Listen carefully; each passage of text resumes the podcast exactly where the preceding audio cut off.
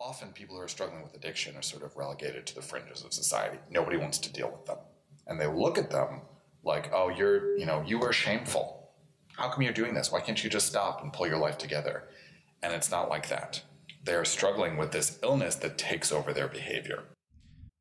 Welcome to the podcast Breaking Free, produced by the Cook County Sheriff's Office. The next several episodes of this podcast are designed to help provide real answers for family and friends who are struggling to help someone they love with a substance use disorder. They are on the front lines of the opioid crisis, and they grapple every day with tough questions about when and how to confront their loved one, how to get them into treatment, and, in some cases, whether it is best to walk away. Popular culture has us believe in a particular series of events that should take place.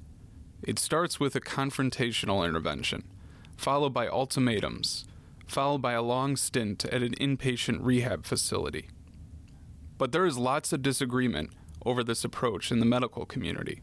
In this installment, we pick apart the popular culture beliefs with Dr. Jonathan Adelstein and discuss how friends and family can effectively help a loved one toward recovery. Dr. Adelstein is an assistant professor of psychiatry and behavioral sciences with Northwestern Medicine. He specializes in addiction psychiatry and has previously worked as a consultant for treatment centers in the Chicago area. We begin this conversation with Dr. Adelstein on a critical point Is opioid addiction a disease? Yeah, we'll get right into it. And this is a hard thing to understand because of how drugs take over the brain. And we like to think of ourselves as creatures with free will and autonomy, and we are. But to some degree, our behavior is governed by a reward system the chemical that mediates reward in our brain primarily is dopamine. And this is the chemical that says this is important, right? This activity matters. So, food, eating and drinking, sex, love, accomplishment. When you do these things, your brain says, hey, this is important. Do this again. And we're talking about good things, but it works for bad, bad things as well. Drugs of misuse, and I it's a complicated word because abuse has a little bit of a stigma to it, uh, but I'll probably use it anyway. So apologies. But drugs of misuse flood the brain with dopamine. So when you use a drug, your brain says, hey, this is really important, more important than anything else. So much so that it influences you to seek this out above all other things, right? Food, sex, sleep, etc. And you can see this in animal models and humans have more capacity to fight it than animals do, but they're still uh, beholden to dopamine to some degree. And different people have varying amounts of vulnerability to this. So, this drug takes over your brain, and we can talk about the different evidence for this and brain studies. We can get into that. Um, uh, but the bottom line is it's true, you do have to make the choice to use drugs in the first place. But many, many people use drugs and not everybody gets addicted. Mm-hmm. So there is an inherent vulnerability to this sort of dopamine flooding, uh, this hijacking of our executive function that happens in some people. So some people are more likely to become addicted than others. Is is that depending on their genes or their life experience?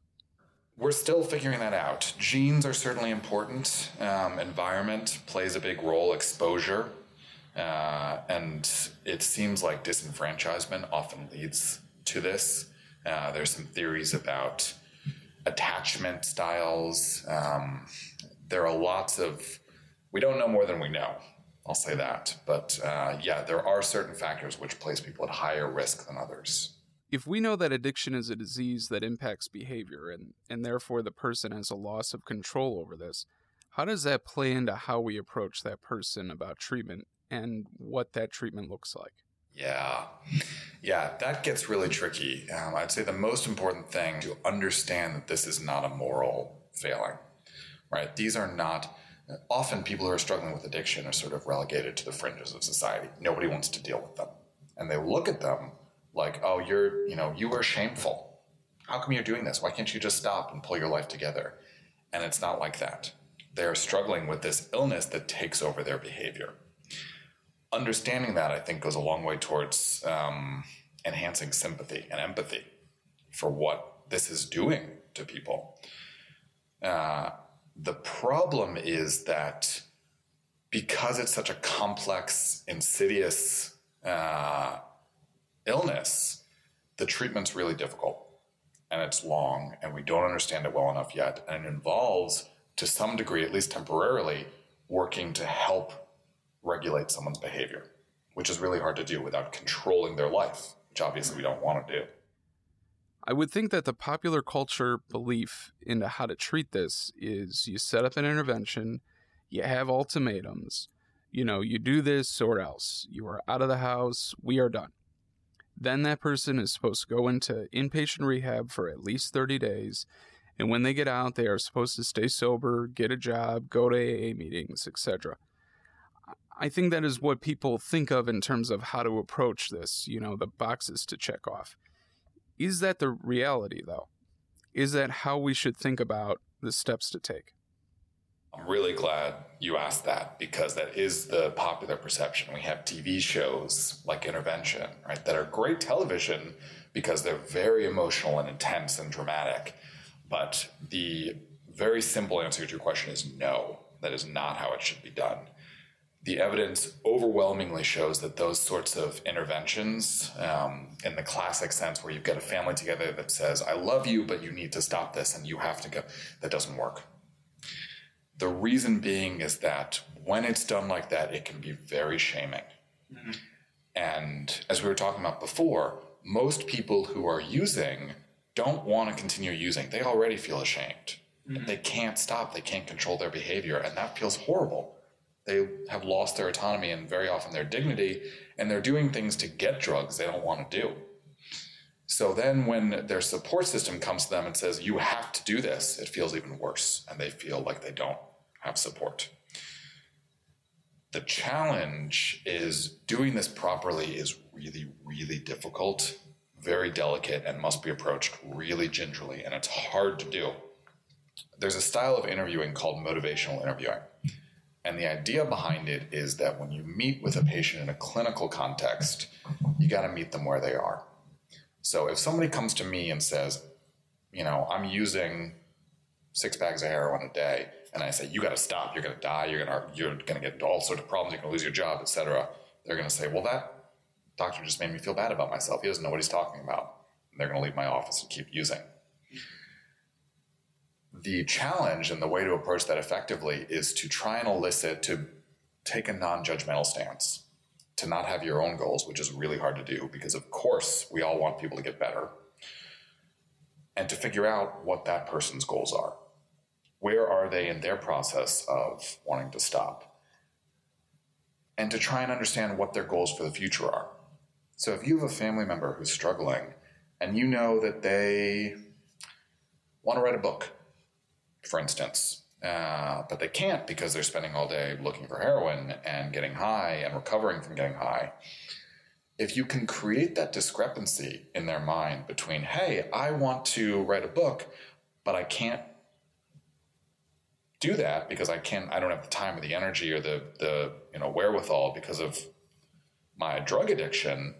If you can create that discrepancy, you can plant the seed and help them realize, oh, I need to get this under control. I need to get help for this first before I can accomplish my goals.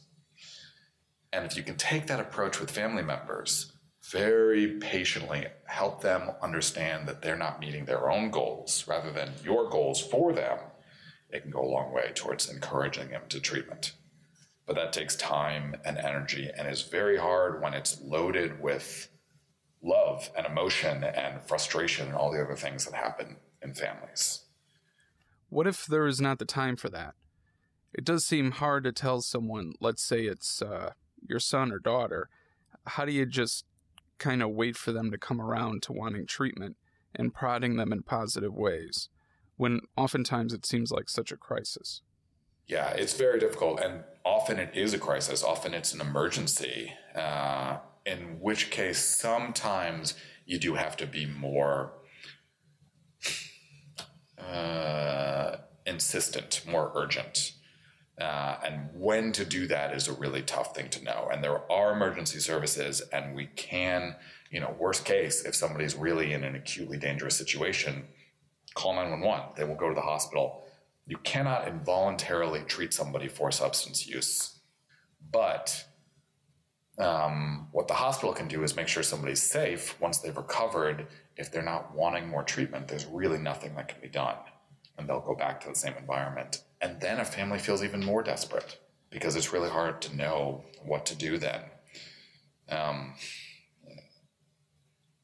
the best advice I can give you at this point things are changing. We're getting better as a society about being more educated and having more services available. But at this point, having support for yourself and knowing that although it can feel very isolating to have a family member who is struggling, very much not alone, that this crosses boundaries. Addiction occurs in all socioeconomic classes, all races, all religions, etc.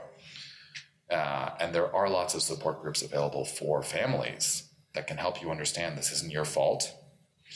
Uh, you're not alone. There are other people going through this, and your patience really will pay off. You are doing a good thing by trying to help this person survive until they want this for themselves. So, once you have the person interested in treatment, what are you asking them to do? Are, are you asking them to go to an inpatient facility or to the hospital? That's a really good question, too. And um, one thing we're very good at in addiction treatment is stratifying what level of care somebody needs based on certain criteria. So, how much are they using? What's their withdrawal picture like? Do they have medical illness that's complicating this? What's their recovery environment? Once they get better, what sort of environment are they living in? Are they homeless? Um, you know, do they have supportive family? Based on these factors, we can decide what level of treatment is appropriate. And some people with less severe addiction may be able to be managed just by a doctor seeing them in a clinic every so often. Other people may need an inpatient hospital detox, followed by a 30 day rehab, followed by an outpatient program, followed by then less frequent clinic visits. They may relapse. Uh, so when we're talking about get them this thing, the most important thing is getting them wanting help to the point where they want that, then any point at which they can access help is a good thing. And the system is very disorganized now, so that's not easy to do. But if they can access that through calling a doctor, through calling any one of several 800 number helplines that are available that you can quickly Google uh, and find, I don't have them off the top of my head, but they are easy to find. Um, getting them into an emergency room, uh, calling rehabs, and most of these places will have somebody available, sometimes not at first, but with a little bit of persistence, who can talk you through the right place to go. Even a primary care doctor, uh, if you mention you're struggling with, with this, can help refer you to an appropriate level of care. If it was my son or daughter and they were in their teens, should I take them to my doctor, my my general practitioner? Or is there a special doctor or a special type of counselor I should be looking for? I think um, taking the burden off of you, the hypothetical person in that question, uh, anybody who is in the sort of healthcare profession, even law enforcement, um, anyone who, any level of professionalism you can interface with can help get you to the right person. It should not be the family's responsibility to try and find that person. Just anybody. So if it's your teenage son or daughter, yeah, call your doctor uh, at that point. And obviously, there are privacy concerns here, but um, they can at least help you find the resources necessary and the right person to call. Is it reasonable to expect the person who is addicted to navigate this system? No, it isn't. Uh, and that's a real challenge. Uh, our healthcare system is big and messy complicated, disorganized, uh, and it's hard for even the most sophisticated person to navigate it. And that's a real problem that we need to fix and we're working on, but it is a work in progress. Uh, and often, because of the stigma around addiction, people who are struggling are left to fend for themselves. It's hard to care for somebody for, with addiction. It's hard to have them in your house. It's hard to love them it's hard to help them, especially when they're not ready to accept that help. Uh, so often they're left to their own devices. And then yeah, it is very difficult for them to navigate the system. That also brings up a complicated question about at what point, when you have a family member who is doing dangerous things in your house, do you say, okay, you can't live here anymore? Do you kick them out? And sometimes those sorts of hard limits are necessary and they are helpful because uh, at a certain point, um, this gets really complicated. People need to see that um, what's happening does have consequences. And I try and say that in the least blaming way possible because it's nobody's fault. Knowing when to do that is really tough though. And that's why support groups, professionals, etc., can help talk you through what's going on, tell me all the relevant factors, We'll ask you the necessary questions to help you know, okay, here's what I have to do at this time. Here's how I can help this person. That is something I wanted to get into. When when we are talking about the popular culture belief can you be an enabler? Is that still something that is thought of as bad? To continue to enable someone to use, you know, to let them live in your house and continue to use? Uh, I I wouldn't call somebody an enabler, and I, I'm really careful not to use that word because again, it places blame, and it's so tempting to place blame here because they're tricky issues, and we want to simplify it and say, hey, this is someone's fault oh, it's the family's fault. Oh, it's the person's fault. Oh, it's the boss's fault for firing them, you know, whatever it is. We want to make this easy to wrap our minds around, and it isn't. Uh, and it, there isn't an easy way to say, you know, yes, you should stop giving them money. You should kick them out. If you don't stop, I'm going to, you know, you can't live here anymore. Or no, you know, you can keep doing whatever you need to do until you're ready.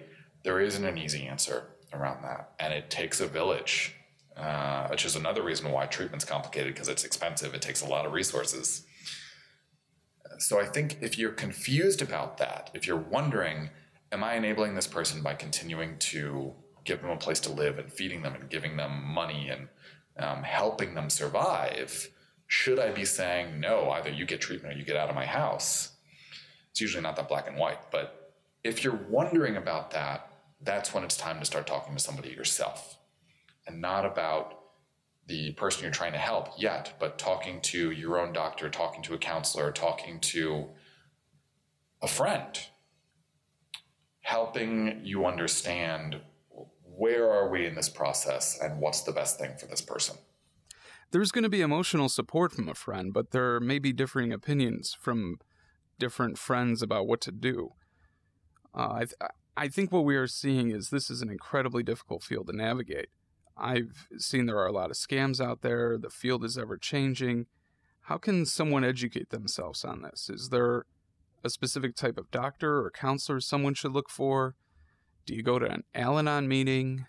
So um, the short answer is yes. Again, I'm tempted to say any help you can get is good help. That mm-hmm. not always true, though. You're right. There are a lot of scams out there. There are some predatory rehabs.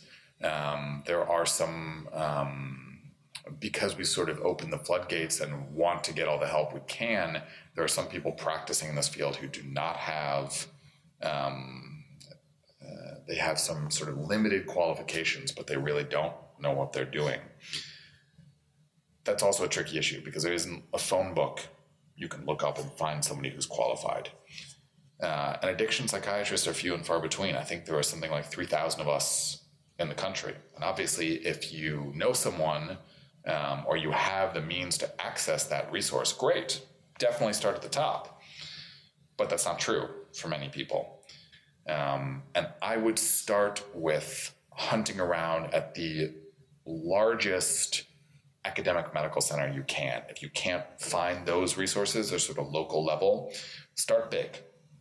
Uh, and they can help direct you to a more reputable place. Where you can get into trouble is the sort of direct to consumer advertising that happens sometimes. Um, places that uh, Florida is infamous for this, and I, I, hate to demonize Florida, but they do exist a lot in Florida. Um, rehabs that will prey on insurance, and I don't want to scare people off from treatment because it it's so important to get help. But you are right; there are some places that are not reputable uh, and that really don't know what they're doing. So I would say start with an institution or an organization you trust. You know, if you're in Chicago, Northwestern, Rush, uh, University of Chicago, um, UIC, any sort of big institution that you know you've gotten good help from before can help direct you. Following that model, but between the popular culture understanding and and what reality is, once you work with someone to get them wanting treatment and they get into treatment, whatever level that may be, what, what can we expect afterwards? What what is the prognosis for someone with opioid use disorder? Yeah, it's complicated. It depends a lot on severity. Um, one thing that can help enormously is medication assisted treatment. Um, so, most people have probably heard of methadone and Suboxone, um, and also Vivitrol, which are the main medications we use to treat opiate use disorder. And the evidence speaks for itself. These medications work, they keep people alive. Could you briefly walk through like what each one is, just real, real briefly? Yeah. Uh, methadone is the oldest. It has to be distributed by a federally licensed methadone clinic. Uh, it's a full agonist opioid, uh, and it is, um, uh, we call it opiate substitution treatment, uh, but that very much brings up these ideas of, oh, I'm replacing one drug for another, which is not true.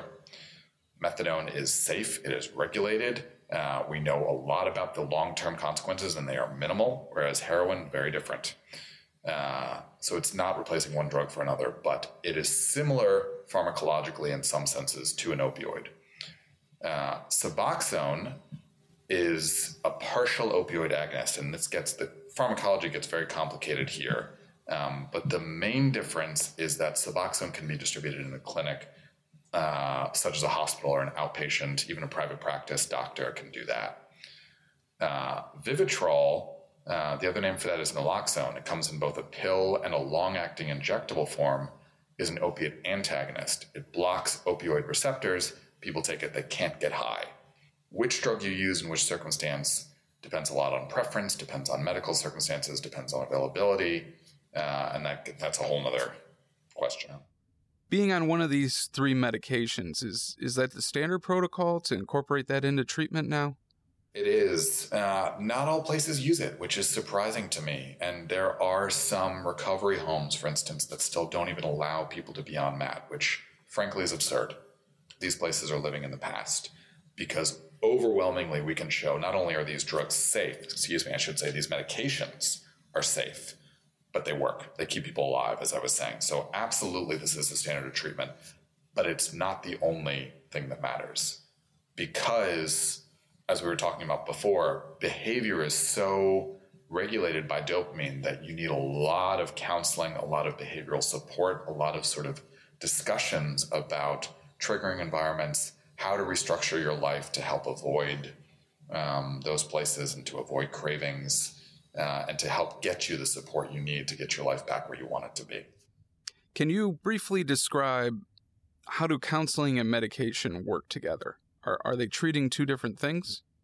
Great question. Um, one thing I really, so there's a study I really like talking about because a question we get a lot is how long do I need to be in treatment? You know, when am I cured of this? And the short answer to that is addiction's a chronic illness. So you're never really cured of it.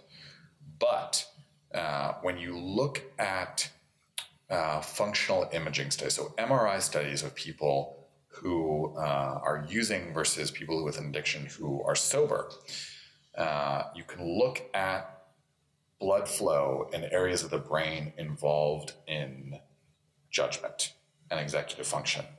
And there's less blood flow when people are using in those areas than when they're sober. So we don't totally, I mean, this is, again, gets a little anthropomorphic, hand wavy. Uh, basically, their um, judgment centers are not working as well when they're using. And until it normalizes, until they start to get the same amount of blood flow as what we would say, you know, healthy controls, people without a substance use disorder, that takes around two years on average.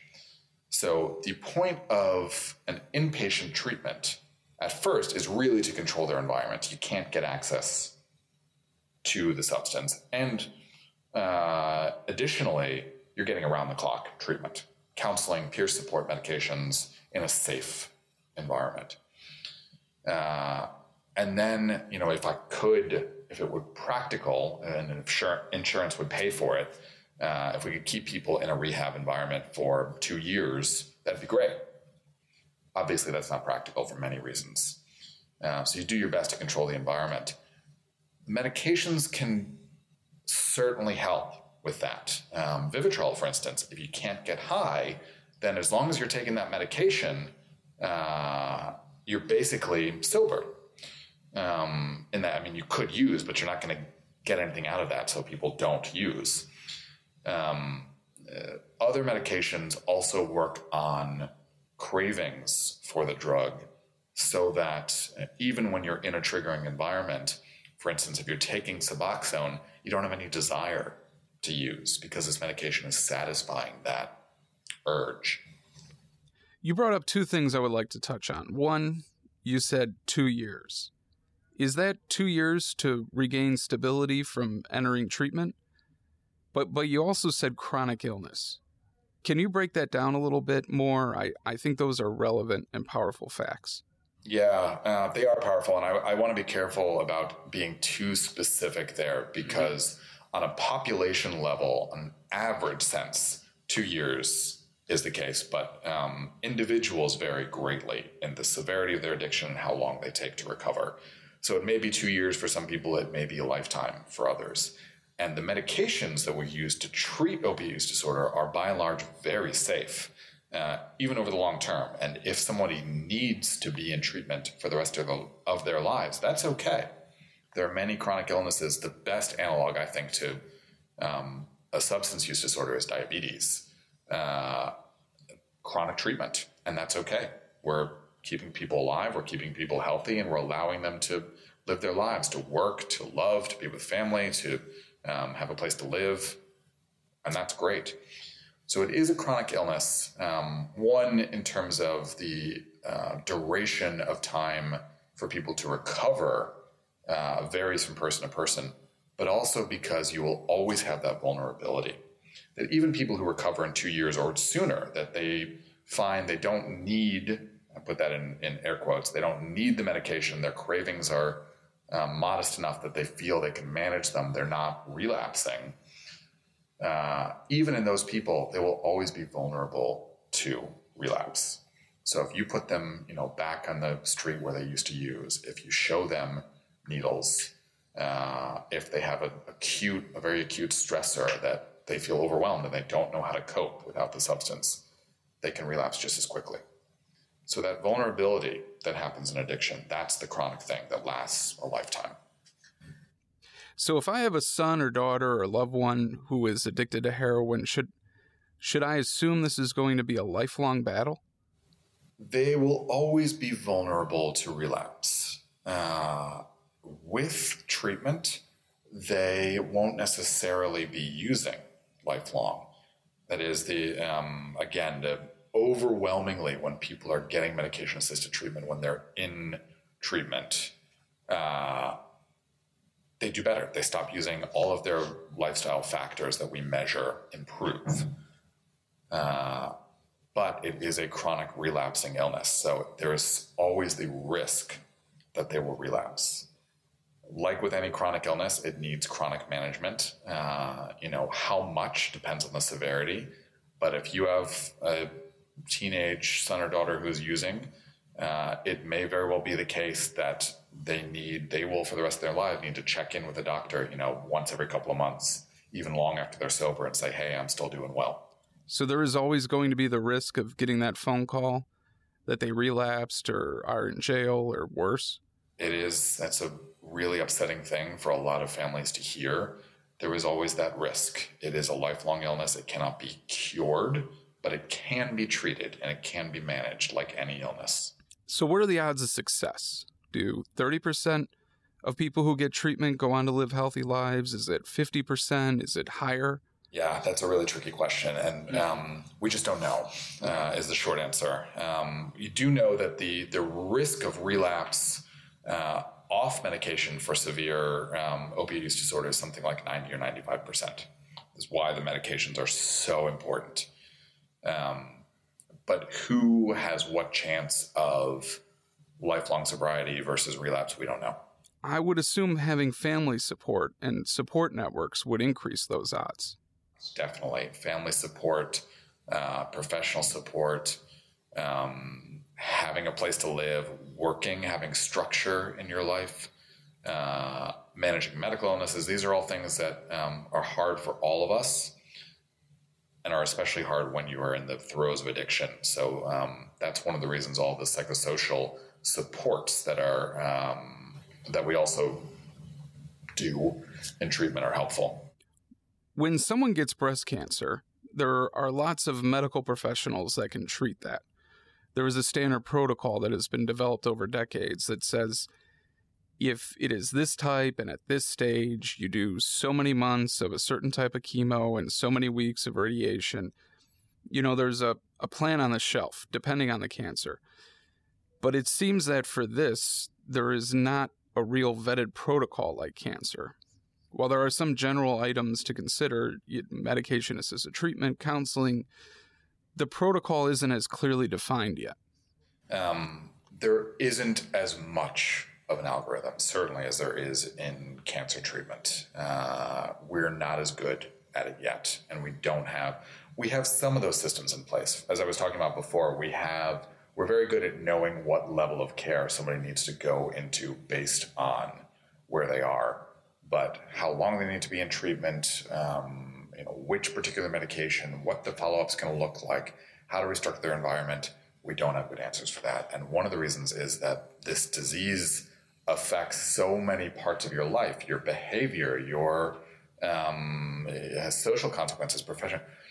It, it's really hard to develop an algorithm about those things. But I think more importantly, one of the reasons why there isn't as much research, uh, research funding, um, people working on this, we're not as good at it. One of the reasons is that uh, substance use upsets us. Um, and I say us, not to distinguish us versus them. It upsets everyone, but it's hard as a provider to not know how to help somebody. And in medicine, in social work, in law enforcement, uh, in ideally, I hope, most uh, political and sort of institutional systems, people go into it because they want to help. They want to do something right. And sometimes you can't in substance use treatment. And that feels bad to us. It's scary, it's upsetting, and we want to just say, "Oh, no, I mean, this is I don't want to I don't want to deal with this because it makes me feel bad." And there's the practical concerns too that it's expensive and it costs money to treat people and it's hard. But um, I think that's uh, because this is so upsetting to everyone, the, the people who are struggling and the people who are trying to help. I think what we have to do is focus on the fact that we're trying and not always on the fact that whether or not we succeed. Uh, that is, it's, it's very easy in, not easy, it's simpler in cancer treatment to know if you succeeded or not. Life or death, it's much more black and white is the tumor there or isn't it? Addiction's much more complex uh, in the sense that it affects lots of other variables, and it's not always so easy to know if and when you're succeeding, but we're trying at this point, and that's the hope that I have is I see so many people who are uh, working for this and are working on the process and are thinking about it and are wanting to help in spite of all the pain and fear and anger and sadness. Uh, and that's really inspiring. To find treatment options in Illinois, please call 833 234 6343 or visit helplineil.org. For treatment options across the United States, please call 1 800 662 HELP or 1 800 662 4357. For information on this podcast and other efforts in Cook County, please visit cookcountysheriff.org. Thank you for listening to this installment of Breaking Free. For episodes, please subscribe on iTunes, Spotify, Stitcher, or Google Play.